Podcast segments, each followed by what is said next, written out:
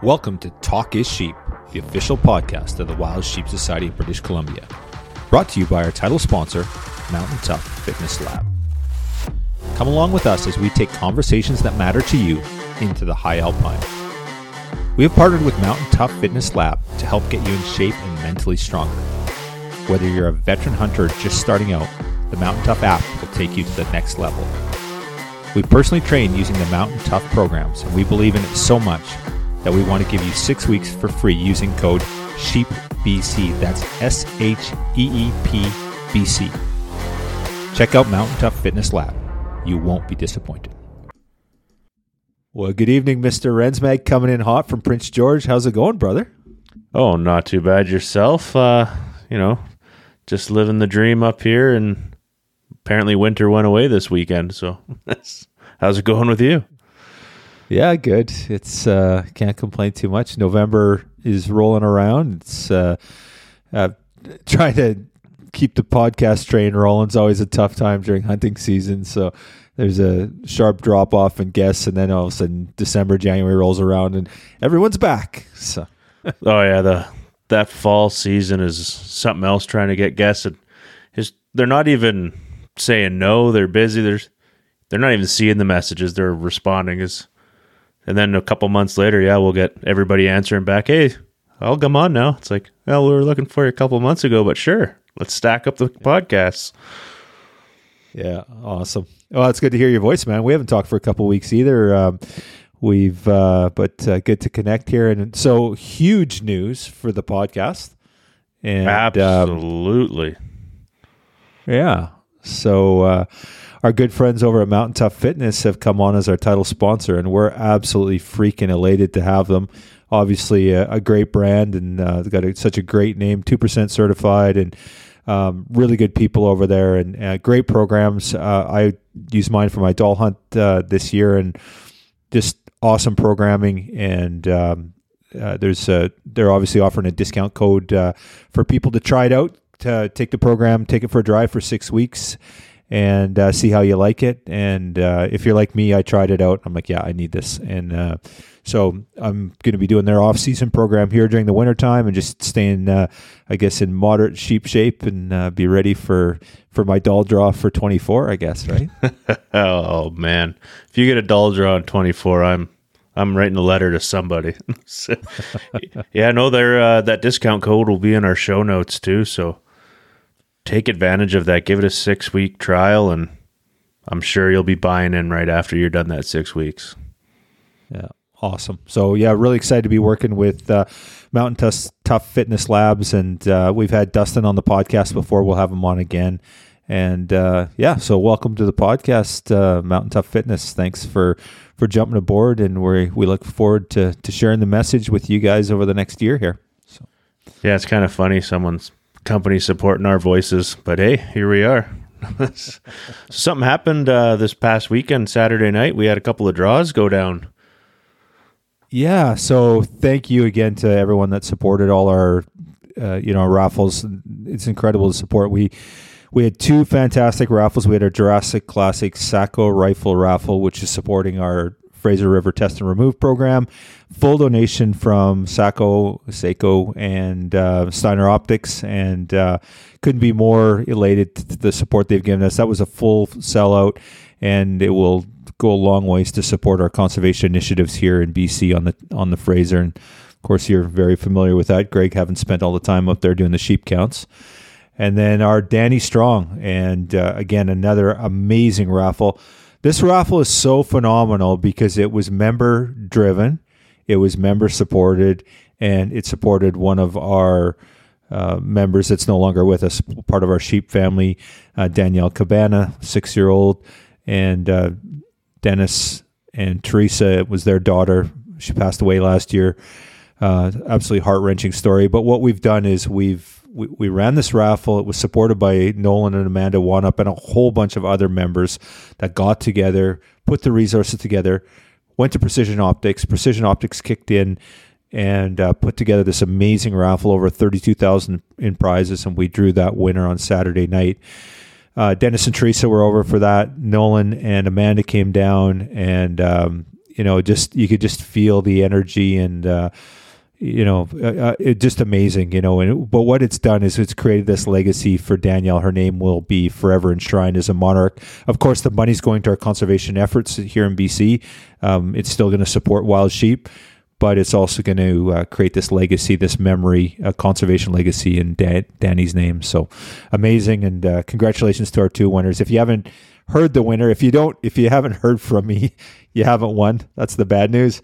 Uh, but if you want to know who won, it's up on the website now, and uh, we send an e-blast out and everything. So, but we've got a cool new raffle out, and uh, again, another memorial piece again, driven by our members. Greg, our members are phenomenal. Like the Wild Sheep Society BC, BC membership is unreal. Yeah, I don't even want to call them members anymore. That's just family. We're one big yeah. family, and they're all the lifeblood of this organization, and they they just keep the wheels turning for us. It's it's an incredible it's an incredible family to be a part of, and uh, you can never say enough good things about the membership we have. Yeah, well stated. So this raffle, it's our Big Bore series, which is a memorial series raffle, and uh, Don Lyman's been driving this bus now for several years. One of our past directors, Dave Marsh, who we lost uh, a number of years ago now. Uh, was his memory's been kept alive through this big bore raffle, and Don's donated another rifle. He donated one for uh, recently for our Kamloops convention, and he's donated this 280 AI. It's unbelievable. This is super cool, Greg. It's got a special serial number. He went out. You can get a serial number. You got to order it, of course, and there's a, a process. But the serial number on this rifle is 2023 WSSBC. That's the rifle serial number. So it's so super cool. Um, it's got a Defiance uh, anti long action. Um, it's topped with a, uh, I think it's a Nikon. Oh, sorry, it's a, a, a mm-hmm. Zeiss V4 scope. Yeah, Nikon. Sorry, uh, slip there. And uh, just carbon fiber barrel, the whole works. Absolutely gorgeous rifle. Um, it's custom built by Gary Flack, like all these Don Lynam big bore rifle series are and it's absolutely tricked out. So check it out. Um, we'll put the notes on that in the in uh, the show notes as well. But amazing rifle, and again, uh, that serial number. How cool is that? Yeah, that's a that's a one of a kind piece, and I don't know. I don't have any rifles in my safe that uh, got a WSSBC serial number, but uh, luckily for everybody out there listening, I can't win it. Can't even buy a yeah, ticket. Me either. I know stupid rules. That's, that's, the one thing that sucks about it. It's like the directors can't can't enter, can't win. So yeah, which is uh, which makes sense. I get it. It'll be doesn't look good, but uh, okay. What so uh, something's happening. We got our salute to conservation and mountain hunting expo. Is we've moved this year to Penticton. We've got a brand new huge facility and registration is now open. Head over to wildsheepsociety.com and uh, the links are on the front page of the website. And this year is a year to, if you're going to come to our show, this is it. And uh, we're creating this mountain hunting expo, and it's for mountain hunters. We have um, Aron Snyder's going to be there. We got uh, Adam Foss is going to be there. Julie McQueen from Carbon TV is going to be there. Um, there's just a huge lineup of people that are connected to the outdoors. We're going to have a podcast booth. We're inviting all the podcasters um, in in our space to come and and hang out. And um, I think uh, Mr. Is going to be there. He's um, he's going to have a booth, I believe, but he's certainly going to be podcasting at the show. So. Um, lots of really cool stuff going on. We got some great names um, that are coming this year. A great lineup. We're growing significantly over what we've had in the past. We were always constrained in Kamloops, but uh, Penticton is is a great new venue. It's huge. Um, it's going to be a Friday night banquet and a Saturday night banquet. We got the Mountain Hunting Expo, of course, Life Member Breakfast. We got all our backpack races and uh, some huge sponsors. It's going to be it's going to be one for the books for sure. I'm too, I'm so stoked, Greg. Yeah, it's uh, it's exciting times, and you know this is this is going to be a game changer, not just for us, but a game changer for mountain hunting because where can you go? Where can you go? Get all those people in one room, especially here in BC. It's not. It doesn't happen, and we're going to have every booth is going to be something you need for the outdoors, and you're going to be able to get it in that room and plus you're gonna have a great time with us. So hey, make sure you go. We'll be there. Yeah. you can see Kyle's shiny face everywhere. Oh my goodness, yeah, but yeah, we're trying to sell the thing, buddy. Come on. Uh, well, you'll be walking around doing your handshakes, kissing babies. You know the the usual politics. Um, and the, the cool thing is we're going to do our Sheep Hunter University again this year, and we're running seminars. Basically, start Friday at 10 a.m. all day Friday, all day Saturday, and uh, you can go down and meet with the best of the best and have discussions about everything you need to know about mountain hunting. Uh, we've got a really really cool lineup. We haven't released that lineup yet, but it'll be up here shortly. But like I said, you know some of the headliners we've mentioned earlier, and just great people in our space and uh, you're gonna if you if you want to learn about mountain hunting, that's that's the place you want to be. Um, you know, guys reach out all the time, like, oh, I want to go sheep hunting. How do I do it? Well, come to the show. That's that's how you do it. That's how I did it. Uh, I got my first sheep because I went to that show, and um, I, I, I can't say enough about. Uh, about it. And on top of it, just for anyone up north, our northern fundraiser's open now too. Of course, that always sells out and it's well on its way. Um, we're about 65% or 70%. We opened up uh, just over a week ago. So obviously, if you're thinking about our northern fundraiser, and so that's uh, February 2nd and 3rd. February 3rd, is it? Um, in Dawson Creek for our northern fundraiser. And then our Kamloops convent, no, our Penticton uh, event, the Salutes Conservation. Uh, I, yeah, sorry, Greg. It's okay. We're turning the table here. So is uh, the, night of the 22nd, we're doing a whiskey tasting, which is a Thursday night, and that's open to anyone that wants to. You can buy tickets on that. That's up on the website. Um, of course, we'll have some Chadwick whiskey there, I suspect. And then on the 23rd and 24th is our two full days of shows. Life Member Breakfast the morning of the 24th, and it's going to be a good one. Yeah, it's uh, don't miss out. Grab your tickets because every single year we get the how can I get my tickets? They're sold out on the website, emails, phone calls, text messages. Just don't wait. Get on it. Yep. Yeah.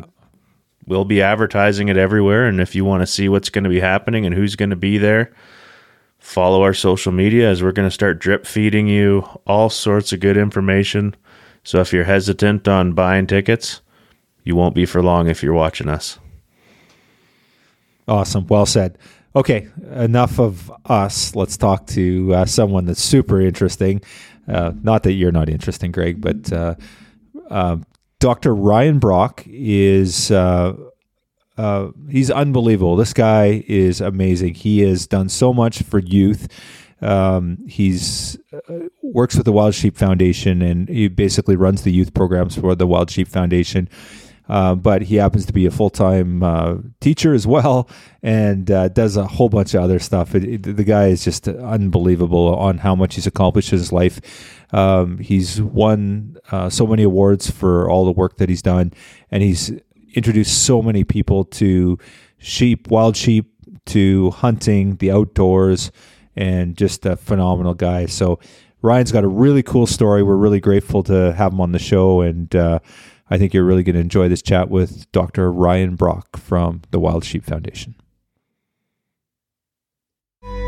This episode is sponsored by our conservation partner, Yeti. Thank you, Sitka Gear and Yeti, for investing in healthy wildlife and sustainable ecosystems. Well, awesome to see your smiling face, Ryan. I see you're uh, sitting in the classroom there, and uh, so where where are you coming to us live from? So I am coming from Reno, Nevada. I'm uh, in my fifth grade classroom, room C5 of Jessie Beck Elementary School.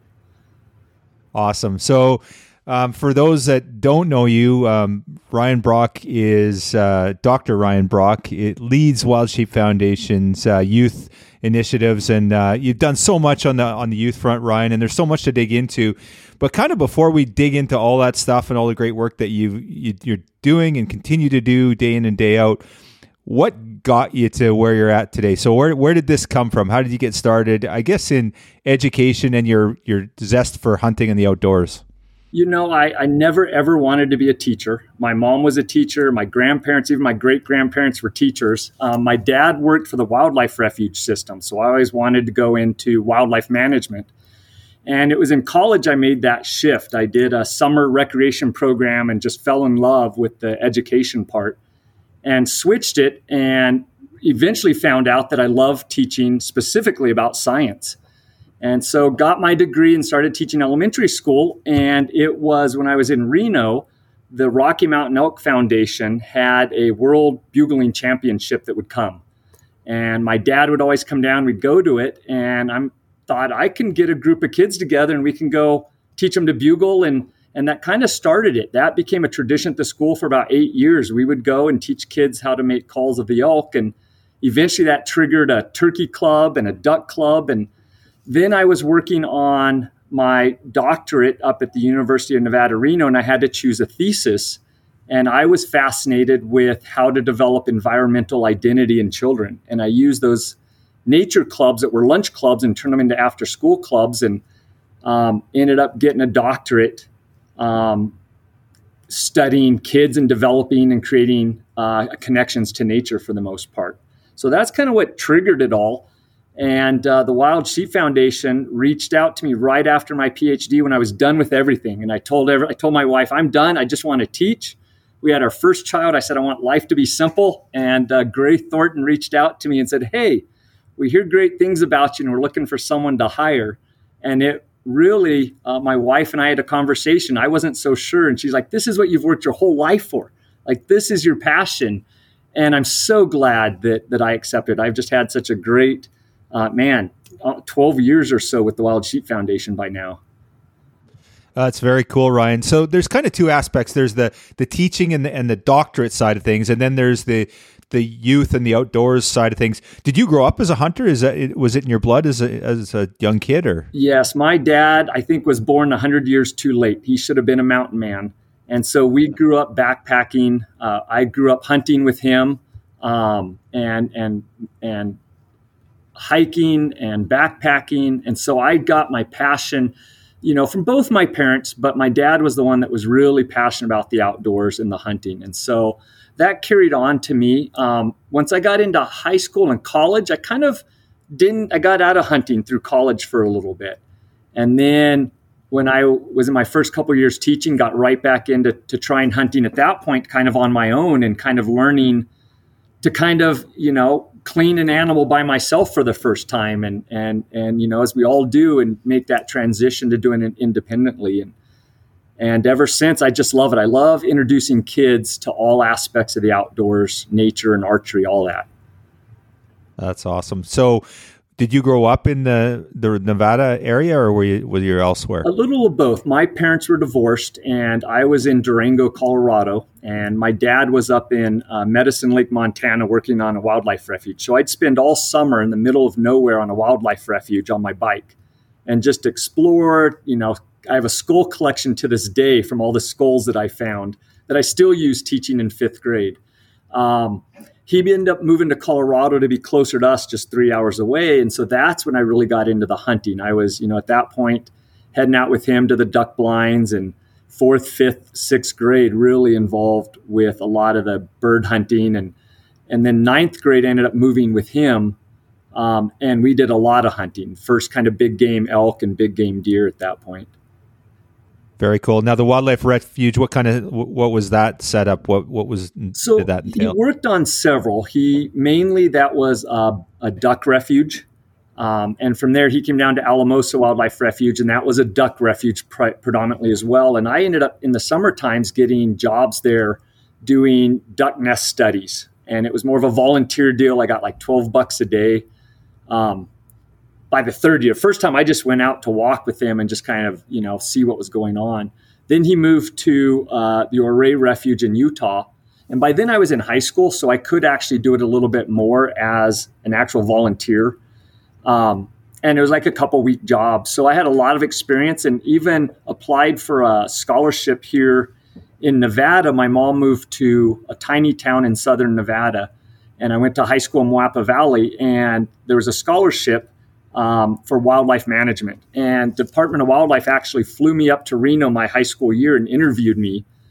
And I didn't get it. They said I was too focused on, I felt knowing what I wanted. I wanted to work on a wildlife refuge like my dad and they were there's so many other aspects of wildlife management, and so I didn't get it. Um, and what's neat is I was able to pull that around and now pull all of those passions of wildlife into the teaching I do, both in the classroom and informally through the Wild Sheep Foundation. That is uh, that is awesome. So now specifically, is it science that you're teaching? I think you mentioned grade five. Is it science? Do you do mathematics as well?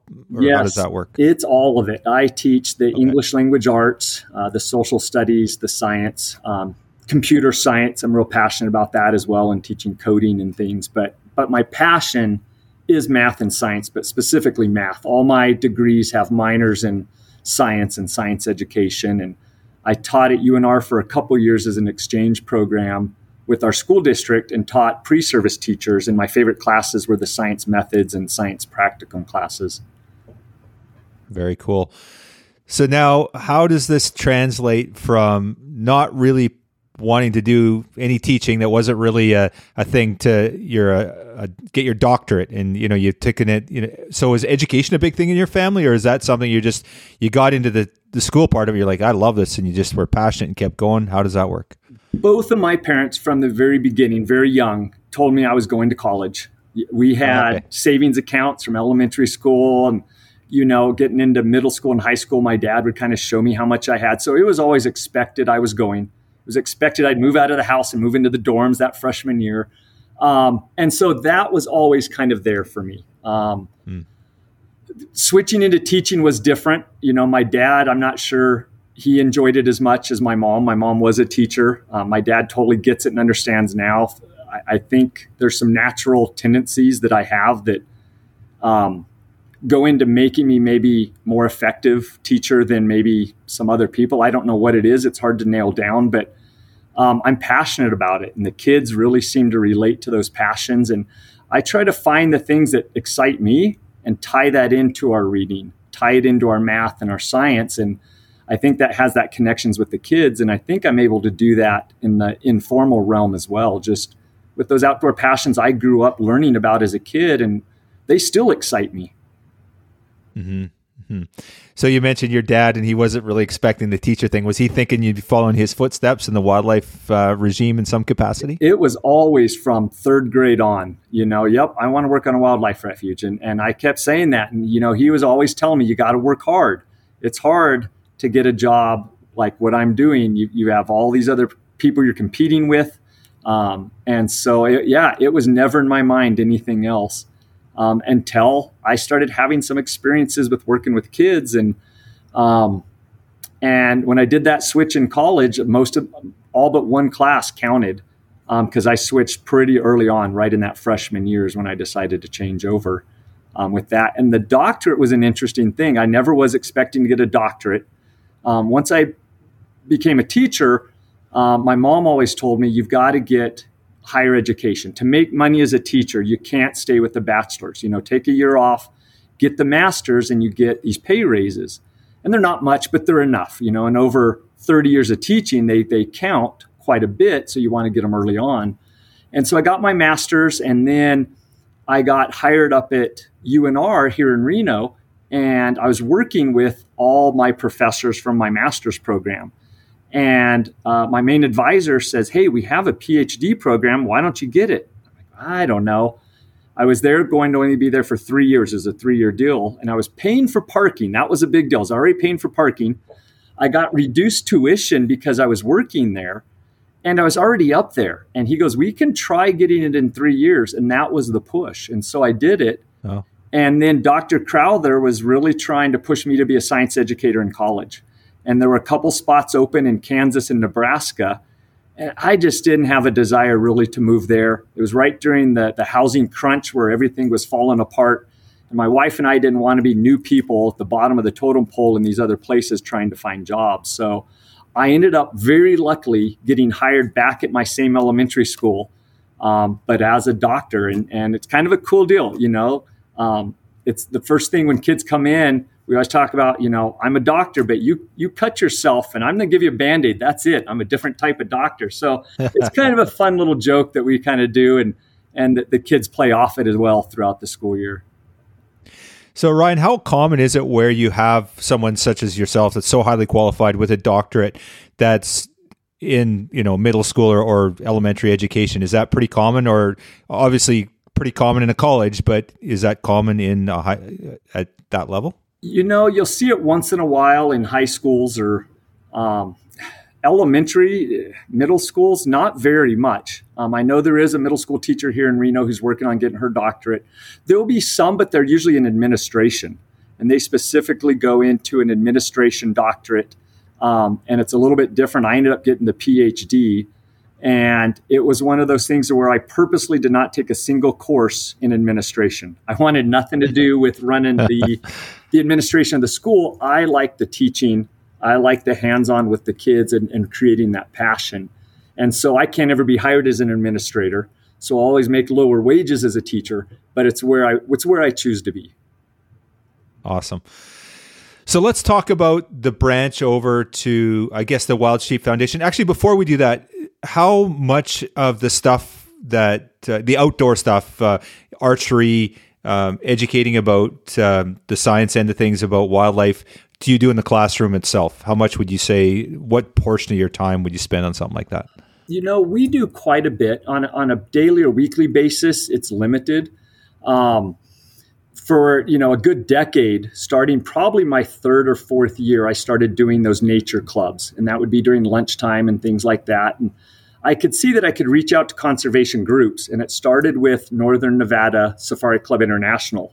Um, I heard about this camp uh, called American Wilderness Leadership School up by Jackson Hole, Wyoming. And I reached out to a local chapter of SCI, and they sponsored me and paid for my way to go up there for a week long summer camp.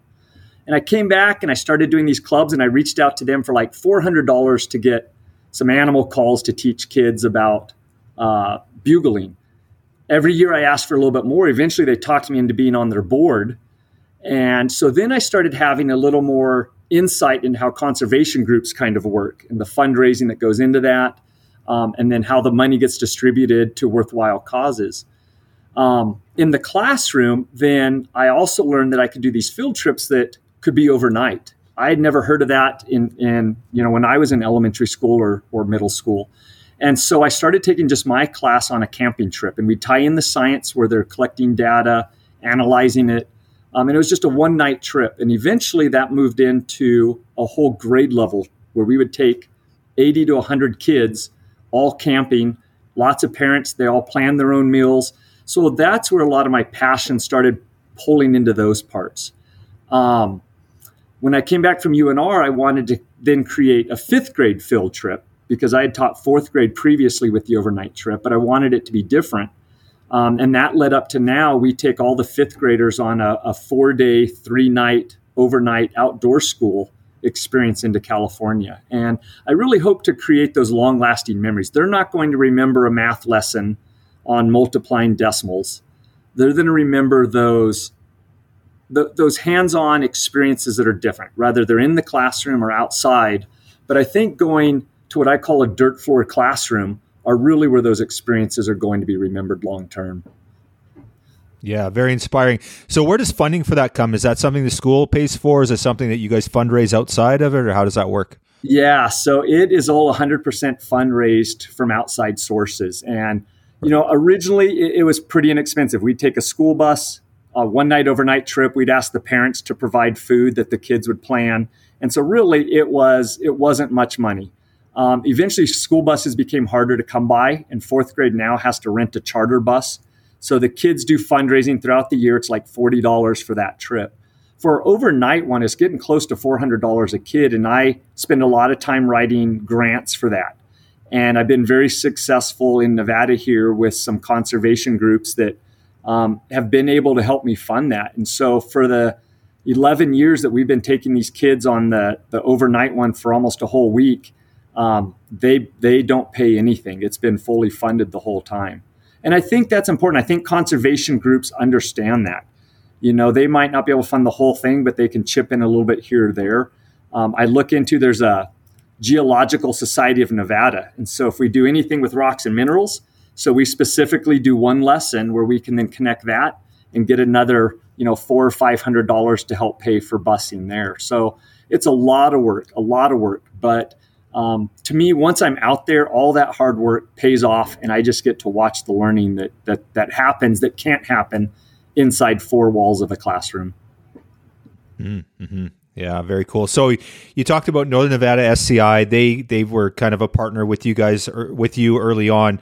And then the foundation, you talked about Gray reaching out. So did he hear? Because I know we have, I think it's Marty Harson is maybe connected uh, at, through both. And um, is that the connection, or how did how did the Wild Sheep Foundation stumble across Dr. Brock? Yeah, good question. So really funny and a lot of irony in there. So I started doing these after school clubs, and then I uh, with Northern Nevada SCI in that group, including like Marty, um, there was an outdoor camp that was going to start. And Northern Nevada SCI was one of the founding members that was going to kind of help put that together. And so I was recruited to be on that board just with my work with being part of those groups. And I was part of Northern Nevada SCI at that time as well. And so I was on that board um, for a year, a couple years. And Brett Jefferson, uh, former board member of WSF, um, was aware of me. And at that point, they were looking to incorporate in to our chapters kind of a traveling youth wildlife conservation experience. And so they were looking for someone in Reno that could be a teacher that would have maybe out branch to the school district to have that buy in, that could do a lot of the organizational roles. And so Brett kind of referred my name. I had at that point never heard of the Wild Sheep Foundation. Kind of crazy to think about. I was very much involved with Nevada Bighorns Unlimited, one of the affiliates here in Reno. Um, and I get this email. It was the weirdest thing. I had two weeks left. I was doing a science camp at the Discovery Museum. I was their coordinator for the summer. And I get this email, and it's like, hey, here's who I am. We're looking for someone. Brett Jefferson recommended you. And he wanted me to kind of reach on out. And I reached out and had kind of a little phone conference with him. And he then came down, Gray came down to Reno, and we ended up meeting and, and talking a little bit. And from there, I'm like, yeah, this sounds like a fantastic thing to be a part of and uh, the rest is really history. I flew up there a couple weeks before school started, and at that point they were in Cody, Wyoming. And uh, we went out to lunch, had a meeting. I met everyone in the office, and uh, from there on out, I've I've been part of this organization. So everything you do with the foundation, then that's kind of um, totally independent of what you're doing school wise. So you got your school, you got your day job, and this is your kind of your night job or your weekend job, whatever you want to, your side hustle. Yeah, it's funny because you know Gray was very aware I had a full time teaching job, and and I had kind of stressed that you know I'm just started a family. We had like a six month old, and um, and he's like, oh no no, this is you know predominantly a summertime deal. You'll you'll do the youth wildlife conservation experience at the Reno Sheep Show, and the prior year I had helped. Um, at the time, there was a lady working for the Sheep Foundation who helped put that on. So it was going to run that YWCE and then probably five or so events throughout the year with chapters and affiliates as kind of a traveling youth wildlife conservation experience.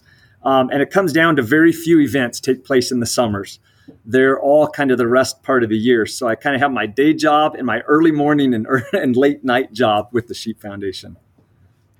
That's fantastic. Okay, so let's talk a little bit about the the nuts and bolts of what you do for Wild Sheep Foundation. So you talked about YWCE, Youth Wildlife Conservation Experience, and then you, there's also the Sheep Program, SHEEP. So kind of break those down. And is there more going on on top of that with the youth stuff as well, Ryan? Yeah. So you know how it started was back in around 2010, 2011. Um, the Potterfields with Midway USA Foundation approached a couple conservation groups, and Wild Sheep Foundation was one of those. And they had some funding to have at the national convention a youth area, and they're the ones that came up with this youth wildlife conservation experience. I think um, Mountain Elk Foundation, I think, was part of that. Um, the maybe Turkey Federation was part of that. Um, and so there was some fun, funding there that got that going. That was successful that first year. And so prior to me joining, they wrote to the Potterfields and said, "Hey, we'd like to take this to another, another level instead of a once a year deal. What if we branch this out into a traveling YWCE?"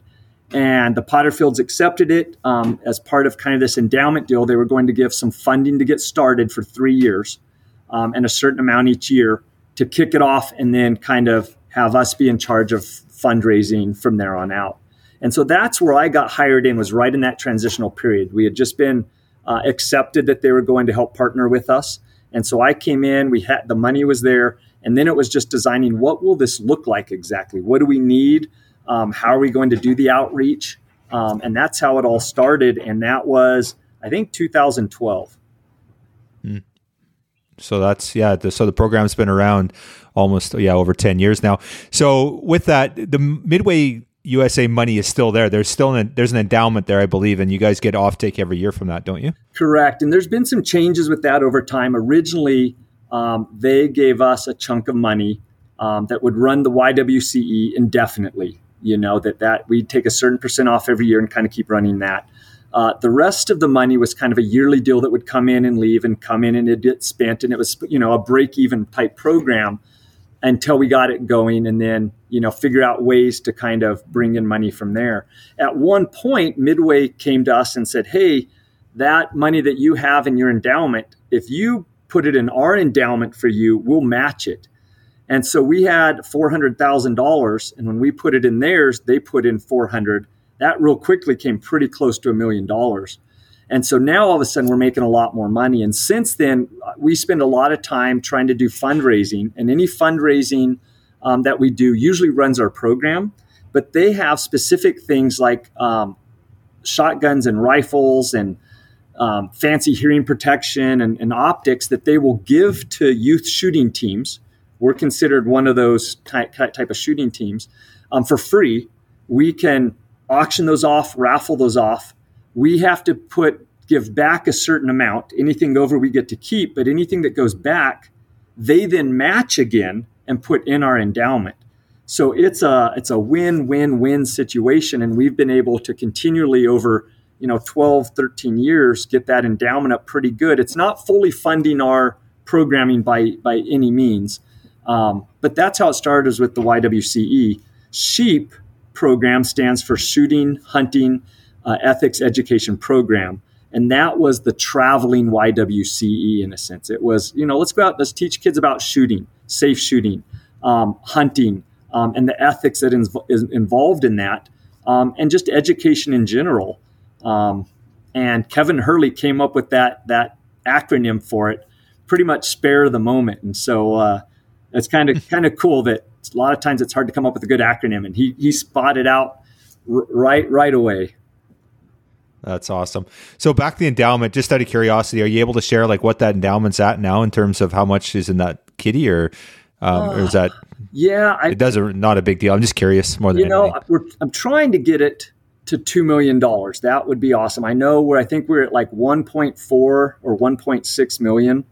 Um, okay. And then we get to draw off once a year. We can request funding through kind of a grant deal, uh, five uh, percent. And again, as the market goes up and down, it goes up and down as well with that. And so, so some years we get a big chunk, and other years it's a little bit less.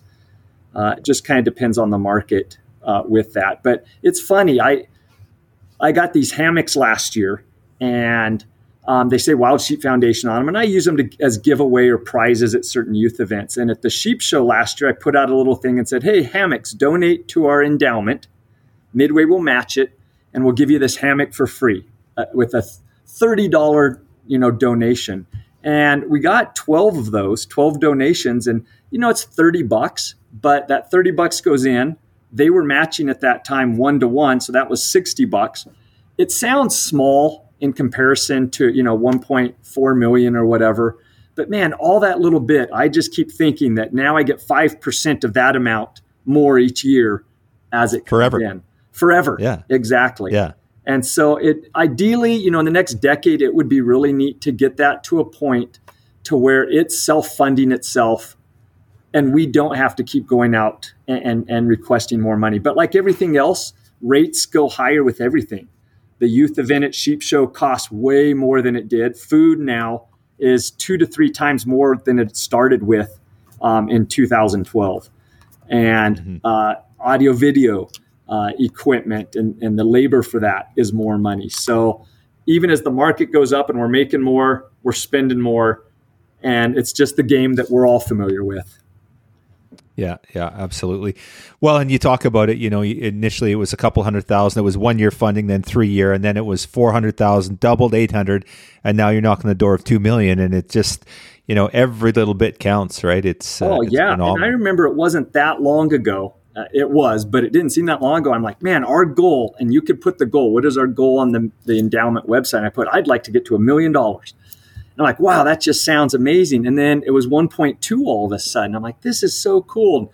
You know, we just keep trying to get donations in there. And I'll, I'll tell you, Iowa FNAWS has been amazing.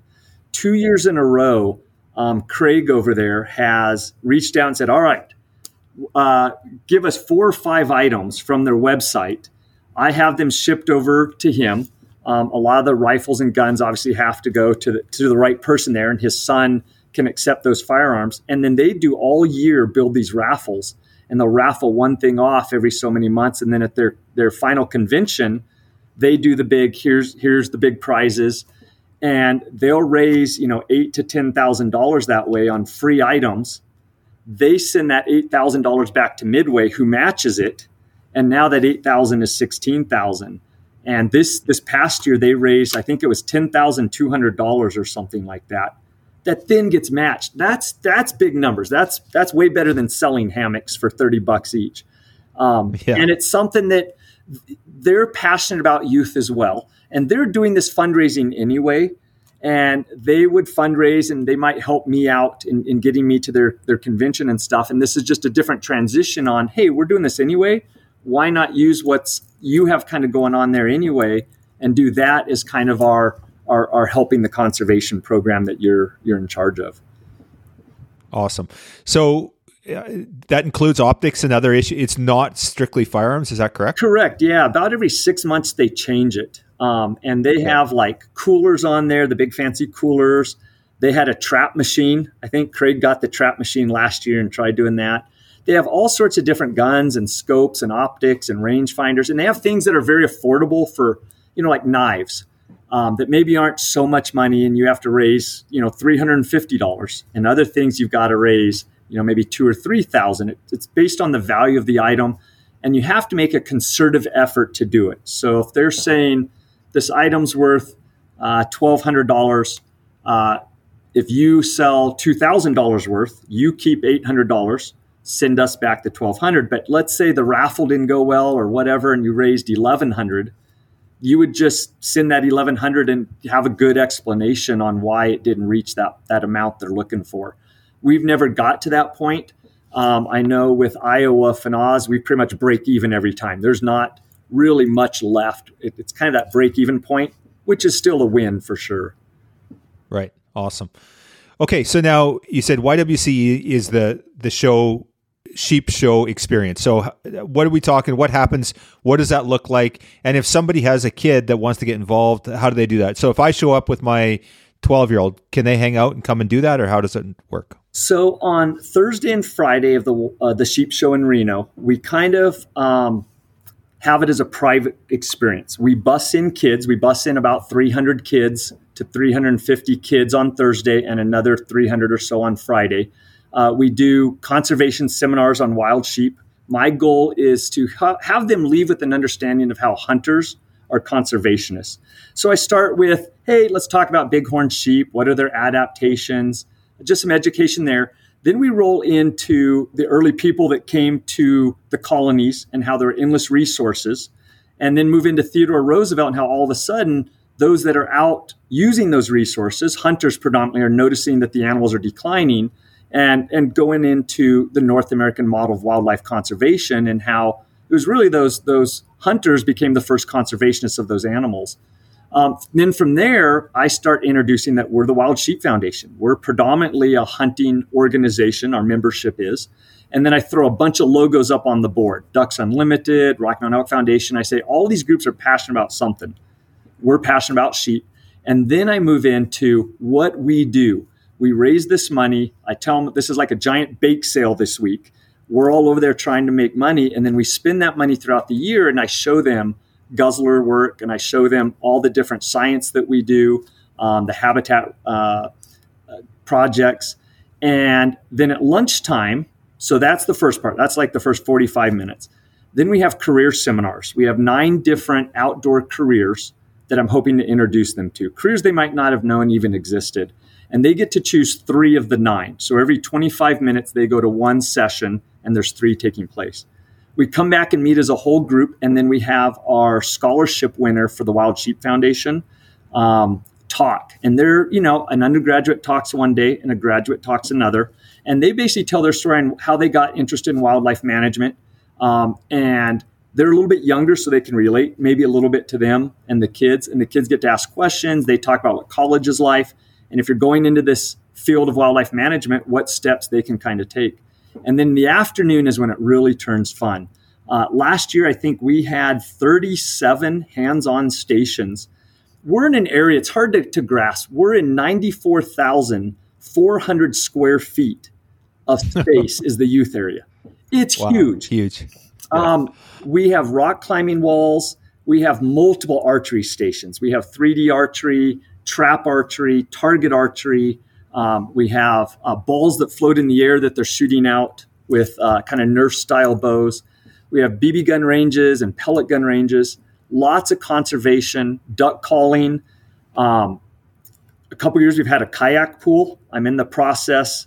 That used to be when we'd team up with Cabela's. They had a great kayaking pool. Uh, we just we're ordering one this week, and we're partnering with Department of Wildlife, and so it's like a ten thousand gallon pool um, with about three two and a half feet of water, three feet of water, and you can put four or five kayaks in there, and they're learning about boat safety. And so the goal there is not just conservation and wildlife management. I want to inspire kids to find something in the outdoors that they're passionate about, that they then spend time in the outdoors, and then they're going to want to make sure those outdoors are around in the future. That when the voting laws come up and, and they're voting on these wild places and wild spaces, that they're going to think on, you know, a time when they did something that had something to do with that. So that's Thursday and Friday. Um, Saturday, we open the whole event to the public. And it's open from 10 to 4, and it's just the hands on stations. Um, those are going. We have free youth raffles. Each kid gets raffle tickets for just showing up. Um, it's a great, great event. Um, usually, if people are showing up on a Thursday or Friday with their family and they're like, oh, I thought we could come to this, we usually tell them to come back when the hands on stations are going on. And then we have them just kind of register and they can kind of come in and participate with the school groups at that time. Uh, but it's it's pretty amazing. Last year we had 1,835 kids in the three days um, participate in that, and that was kind of a, an all-time record. But you know, most years are in the 15 or 1600s uh, for that event, and Yeah, I'm just like for our listeners, process that 1,835 kids. And what's the age group? What's the range that they're you know, in? on the Thursday and Friday, the school groups we like to target fifth grade and up. You know, Okay. fifth grade Okay. we have a whole day of just fifth graders coming in, um, and then we do kind of a middle school age group as well. Those seem to be the groups that we can get teachers buy-in. They can come in, they can do the field trips. We have a lot of teachers in the northern Nevada that utilize these checkout kits that I've created. It's kind of like a Wild Sheep Foundation teacher kit box, and it has a bunch of hands-on stuff, 24 lessons. And so those teachers that are using those in fifth grade and up, we like to invite them in first because their students have already had a little background experience with it. Um, and then they get to come in and really learn at a, at a greater depth with some of that. The rest on Saturday, you'll get kids coming in there at four years of age. You know, they can do a big majority of those stations um, all the way up kind of through high school. A little bit harder for those high school age kids. So we have a different program called the Tracks program. And we partner with some different exhibitors on the expo floor. And Leica was the one that, that kicked this off over a decade ago. And they said, hey, why don't we do something where they're coming out learning stuff through the expo? And then we'll donate a pair of Leica binoculars as part of a raffle. So we have sheep tracks that are on the expo floor, and it goes to six different vendors. They walk through on Saturday with a punch card, and each vendor teaches them something different about the outdoors. And then we do a big raffle. And since then, we have Sitka and Kenetrek boots. Um, Leica, they're always key sponsors, and they donate, you know, a whole Sitka suit or Kenetrek boots to the winners. And that's for only 12 years old and older. So we'll get those kids coming in. They'll do a couple, um, you know, 16, 17, 18 year olds. They'll do usually the pellet gun range and some of those other things, but usually they're into stuff already. and they're there kind of for a different feel and a different experience.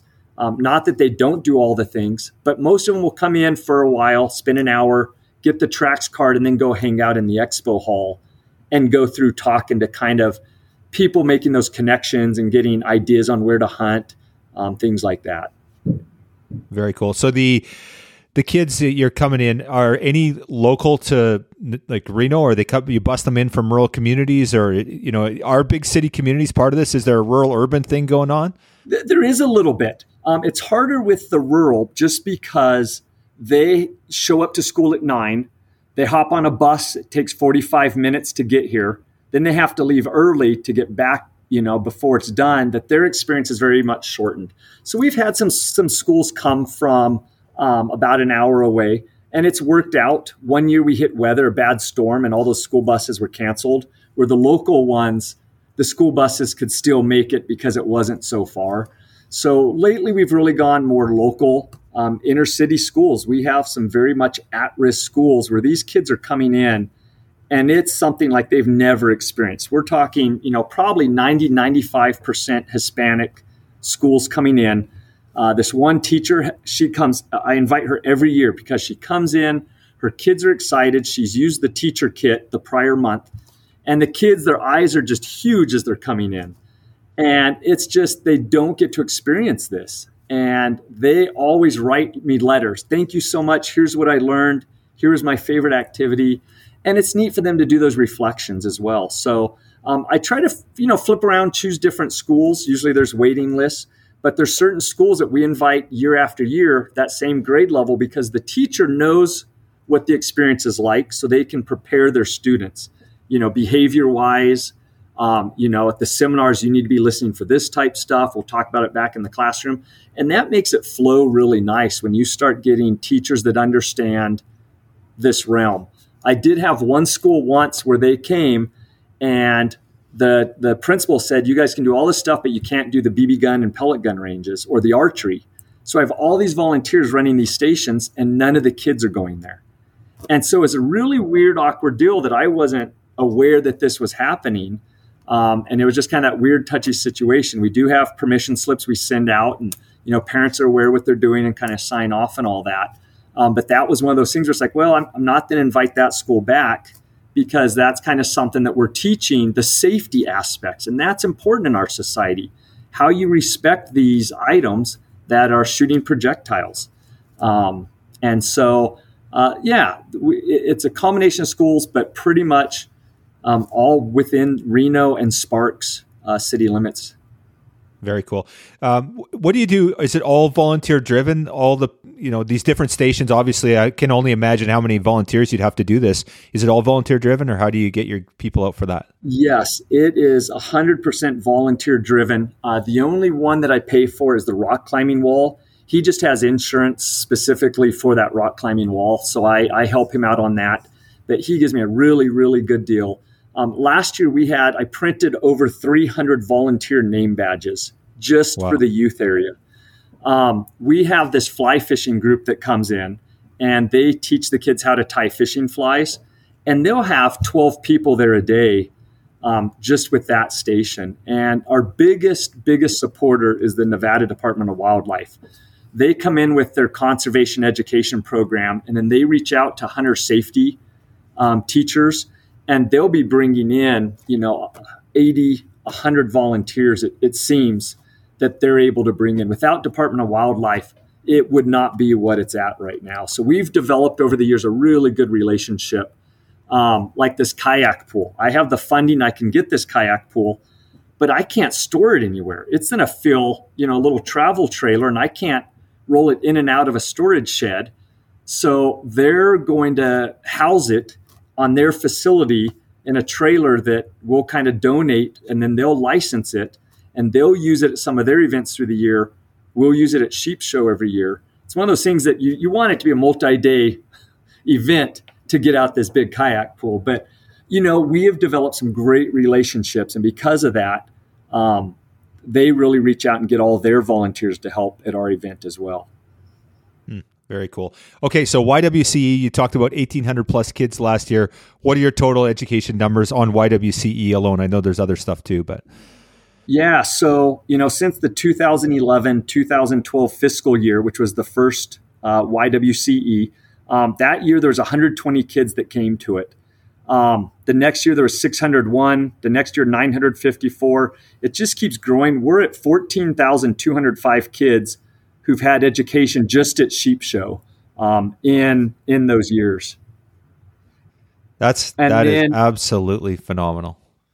And one year we you know we missed COVID that first time. We had our sheep show and then COVID hit just a couple months later.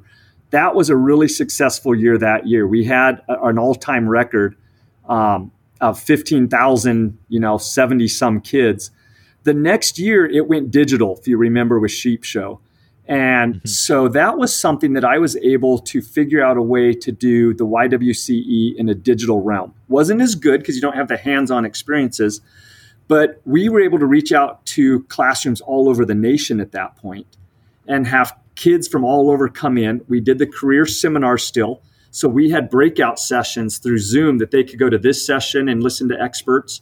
Um, so that was neat because I could have experts who were in Florida talking I had a metal detectorist live metal detecting in the middle of Nevada, and he's there showing kids as he's digging things up um, their passion for metal detecting and, and, and stuff with that. So that was neat.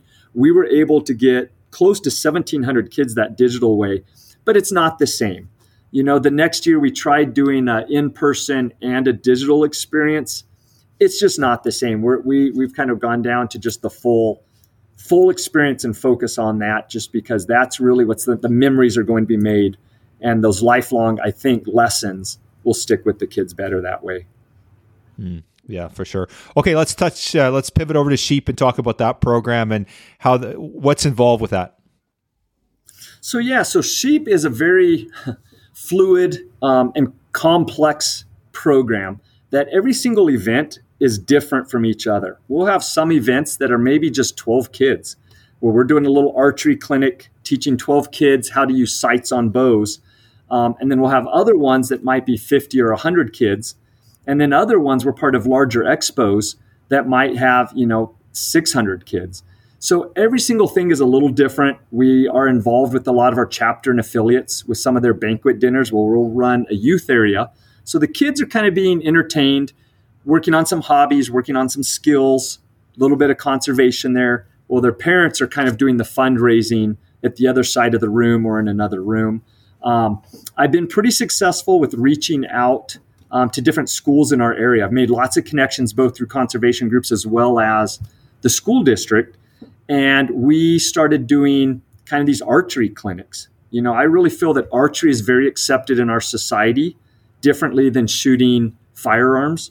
Um, and not that I'm there promoting firearms 100%, but it's the same thing. You're, you're shooting projectiles and it's all about safety. And so I'll get these clinics for schools that will come in. We'll run 20 or 30 kids an introduction to archery. And we'll do that for several months, once a month. And then I'll partner up with a local indoor um, gun range, and they'll have these youth kind of a youth firearm safety class, and they'll teach 12 kids at a time. So the first people I reach out to are people who've attended the youth wildlife conservation experience or maybe these archery clinics. And then you'll get kids kind of doing that. And then from there, we'll kind of start saying, all right, well, now we want to take some youth on, on maybe an outdoor experience where we're going maybe um, on, a, on a hunt of some sort. Sheep Foundation is hard because, like Ducks Unlimited, it's pretty easy to go on a duck hunt uh, you know, whitetail forever. Um, you know, pretty easy to go on a whitetail hunt, but um, I'm still trying to get a sheep tag, and so it's gonna be really hard for me yeah. to pay for a, a, youth to go out and shoot a bighorn sheep if I haven't even got to experience that yet. So we try to find other experiences that they can kind kind of do, and I'm excited right now because in two weeks we're doing um, uh, wild pig hunt in Texas with some first time shooters uh, predominantly youth. And it all triggered from these archery clinics that I've been doing year after year. And I started noticing I'd have the same kids showing up month after month. And they were getting really good with shooting with my borrowed bows with no sights, but they still were pretty terrible at hitting accurately. So I started a Wild Sheep Foundation archery team last November. and 13 kids joined it, and our, and that was almost too big. I wanted it limited to 10, and um, two kids had their own bow out of the 13. So they're all using my bows. We're mounting on sights, trying to teach them. It was chaos trying to teach 13 people how to use sights the first couple months. Um, for Christmas, over half got bows for Christmas. Then wow. we started getting pretty competitive because now they're using uh, their same bow over and over. Um, we had several then inter competitions last year. One kid went with me down to Las Vegas to the Vegas shoot, the biggest archery shoot in the world. Um, and he ended up taking first in his division um, in wow. the state of Nevada. So his his ego and enthusiasm for the sport went up. Um, he then um, did the Ruby Mountain shoot. We went out with him. I took my daughter and they, we shot that one. He placed there as well. So now we're starting to have kids kind of compete a little bit. So now I reached out to that Wild Sheep Foundation team and said, "Hey, we're going to put together this youth hunt. Um, you know, who's kind of interested? Um, and so working on, you know, some of the kids have hunter safety already, some didn't, uh, and able to use some of the funding to get some Southwest airline tickets for them. The parents are paying their own way. I found a great facility down there. Haven't been, but had lots of conservation uh, conversations with the rancher. His mom's going to cook us dinners. We're going to pay her to get the food for lunches for us. They have a ranch house where we're all staying, and they have 14 blinds, and we're going to use seven of those each day. And since we hunt just in the evening and night, he's letting us use all his bass ponds all morning long. So it's going to be pretty cool. We fly out next Friday. Uh, we hunt Friday night, Saturday, Sunday, and we take one day off of school on Monday and come back. It's our Nevada Day weekend, so we get Friday off of school next Friday. So that's ultimately what I see is, you know, you introduce them, you start finding passions in different areas, and then you keep increasing that passion until it truly becomes maybe a lifelong hobby or skill that they can take with them forever. Yeah, absolutely phenomenal. So when you think back over, you know, the over decade you've been doing this, is there anything that any story that stands out or any experience that stands out with any kids where you're like, wow, like that? Uh, I, I'm sure you've had some experiences, good and bad, over the years. Yeah, there's definitely been good and bad. You know, one that stands out is more parent wise. It was my very first, what we call today um, Nevada Outdoor Experience.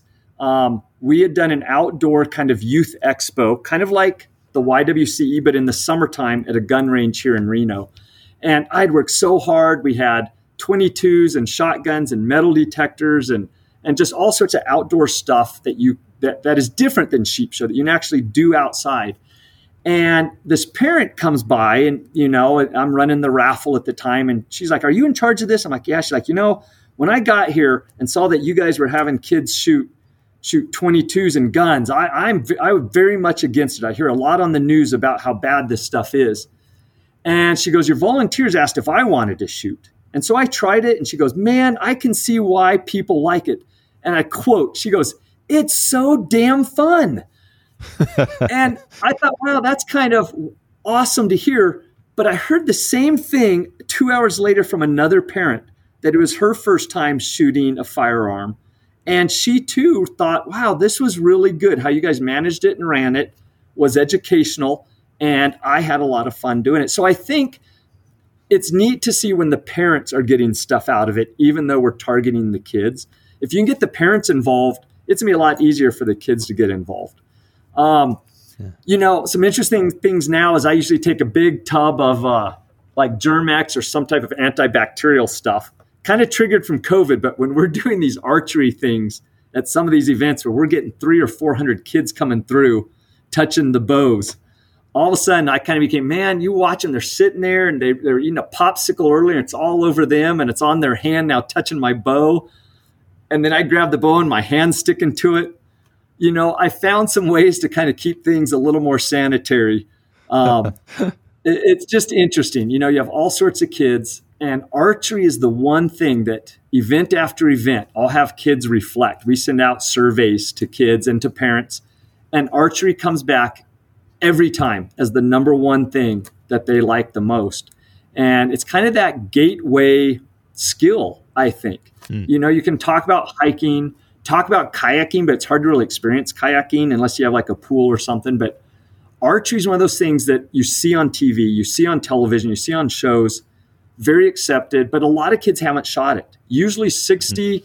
65% of all the kids that come to these events have never shot a bow. And they shoot it for the first time and they're kind of hooked. They might shoot terribly, but those young kids get so excited they don't want to listen to the instruction. They want to put it in and just start shooting arrows. and you've got to calm them down. Okay, take a breath. Look, we're, we're pull it back. Don't let go. So it's it's fun. It can be frustrating at times, but I really try to put myself in their shoes, and I just know that they're excited, whatever they're doing, and you just got to keep that passion without without jumping on them. They're new to this. You can't be, you know, get mad at them when they're just excited to do something. Yeah, yeah, well said. Um, so, how important is youth engagement for the future of what we love? You know, and there's there's so much politics around firearms and and you know even hunting and all that sort of stuff, and and that's always a, the social license aspect of it. And I know 100% why you're in this is for the right reasons. It's for the kids. It has nothing to do with the future of, of anything. It's just because you're passionate about it and you're passionate about kids. But you know, I hear this over and over, and, and you, as your primary duty as an educator, and then an educator for the outdoors and, and a pro hunting message, how important is this to reach these kids? And how, you know, is, is this going to save hunting in the future, I guess?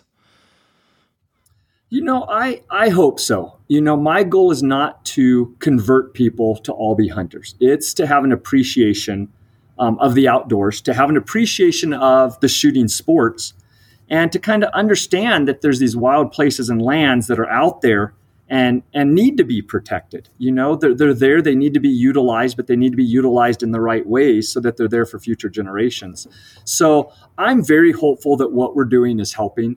Um, you don't you don't know the impact you really make but it is interesting over the years besides the surveys i get kids that'll come back to me man nine years later and say I went to the sheep show and I'm now majoring in wildlife management because of that. And it sounds mm. crazy, but I, have had at least eight people that have come back and told me this.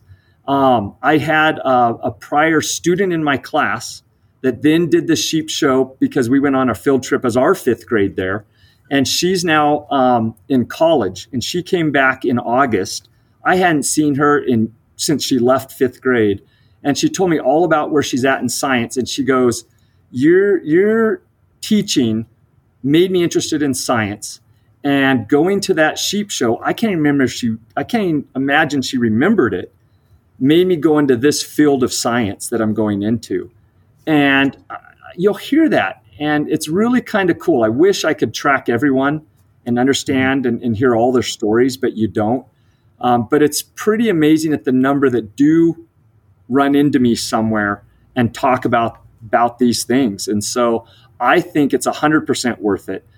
If they have that appreciation and when it comes down as an adult to making decisions that affect um, these activities and these places, the more experiences they have, the more they're going to see a need and a desire to kind of protect those those hobbies and those places. Awesome. So Ryan, you've literally changed the lives of what twenty thousand kids. I think we were talking eighteen thousand plus. Um, well, that's, that's just at Sheep Show. When we combine the sheep program into there, that's another 95,400 kids. So since 2012, we're actually at 109,628 kids that have really gone through specifically some aspect of our sheep show or our sheep program uh, that we do. That's a lot of kids.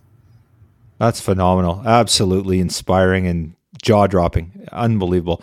So, where do you go from here? Like, how do you top that? Like, mic drop. Let's like, I'm done. Like, where does wh- where does the program go? Um, where do you go? Uh, obviously, it's growing. It's bigger, better than ever. There's more money than ever. Um, just stay the course, or is there is there a next step? Yeah, you know, we're always trying to make it better. You know, as educators and as people in conservation, we always want more out of it. Um, ideally, I'd love to clone myself and just, you know, mm. place me all over, um, but that can't work. So, you know, one major step in that direction was creating those teacher checkout boxes that we have locally. We also have one we ship around the nation to teachers. And, you know, that's all written um, every lesson in there is basically written or adapted by me. So it's kind of our conservation method with wild sheep. Um, so that instead of me going into those classrooms, a teacher's able to take that, look through the lesson plan book, and choose a couple lessons in the week to kind of teach and execute in the classroom. So that was a way, without cloning myself, to really um, make a big impact. And we get a couple thousand kids. I think last year was like 35 or 38 classrooms utilize that kit. Um, that, that's a big number changing without me specifically being there. We're also partnering up um, with like the National Bighorn Sheep Center in, in Dubois, Wyoming. And um, we've partnered with them for a couple years, but now we're getting even more um, on the same track and how we can really help each other out at new levels. And so through the Sheep Foundation this year, uh, Gray Thornton and I had a conversation and, and we decided to kind of roll a bigger part um, of my budget up to kind of go into really helping them help all of us. And so that might be, you know, trying to get uh, money for field trips into their museum so that more schools can come see them. Um, maybe partnering up with them and help paying for airfare for them to go to the National Science Teachers um, Association convention to introduce teachers to these checkout kits and do workshops there on bighorn sheep that then introduce them to the lessons they can take home and utilize. So I think it's really trying to just find the right people in the right places that have the same passions that can take that message, those items, um, onward and upward. Um, always looking for passionate people. It's the volunteers and the people that that make the programs work. And so if there's people somewhere out there that you know have a passion, want to do something, and need ideas or need funding, um, you know, I'm the person. Reach out to me and let's see what we can kind of do and create some something unique for for your area and try to do that. The downfall, of course, is you know I'm teaching all school year, so I don't have that flexibility always to go everywhere to run all those things. Well, that's just exactly where you know I was thinking is we tried to get you up here this year for our event. We're like, you know, I'd love to, you know, because we've got we got funding for it, we can secure funding for it. But you're like, no, I'm already committed for another event, and uh, which is fantastic. Um, but you know, I'm that's where I'm looking. Like I look at our directors and our volunteers, and we're kind of at capacity. We all have this energy. We want a youth program in some capacity, but we don't really have anyone that's. Uh, and you need that Ryan Brock. You need that volunteer that'll take and run with it and sort of make it their own, right? So. Um, yeah, I, I, guess this is a call to volunteers. If anyone's interested, you, you have people that will support you. We just need someone to lead. Absolutely. You know, in the National Bighorn Sheep Center, they've been great with me even funding their travel to go to certain events. But now we're even double booked on weekends, working two hmm. different events and, and that stuff. But yeah, ideally, if you have a volunteer in the location, it's networking. You know, right. I, I've been running Eastern Chapters Wild Sheep Foundation. We do a big event with theirs, and it's I'm able to network distance, you know, over the months ahead of time. But having someone there, like I'm in Reno, I've built up all these connections over time and it's gotten easier and easier and bigger. And so, not that an event has to be big and massive. It starts off small. Every event starts off small. And then you take and what worked, what didn't, and just kind of keep growing it. So, yeah, I would say advice don't be scared to take on that role of, hey, I, I want to kind of organize something. It didn't have to be giant and big. It might be 20, 25 kids that first one. And, and we look at quality over quantity. Um, mm-hmm. You know, quality is more important than quantity. Having big numbers is nice. It's it's great to say we've impacted over hundred thousand kids, but I I know that hundred thousand kids don't have the same experience with each other as maybe you know several thousand of those kids have a totally different in-depth experience more so than some of those that were more you know half day just little events um, with that so quality's a very important thing as well so it doesn't have to be a big event Awesome. Super inspiring, Ryan, and amazing. Uh, so I guess before we sign off, if somebody wants to support a youth program, support the Wild Sheep Foundation youth movement, how, what do they do? What do they have to get involved? You know, I think re- reaching out to me um, is a great way. Uh, I'm on the staff website of the Wild Sheep Foundation. Um, that's a great way to reach out, and then I can direct you in particular ways that that you feel would be important for either your time or, or funding with that. I think that's probably the first step, and then we can just figure out where you want to go with your with your volunteerism. Awesome. Well, Ryan, thank you so much for everything, and uh, you know you truly are an inspiration. You gave a uh, a very amazing presentation at our board board of directors meeting in uh, Bozeman there last month, and uh, I just it was one of my favorite presentations the whole weekend. I was just fired up when you you gave your talk. So super inspiring, and I thank you for everything you continue to do day in and day out for youth in the Wild Sheep Foundation. Well, thank you very much. I appreciate you giving me the time to speak today.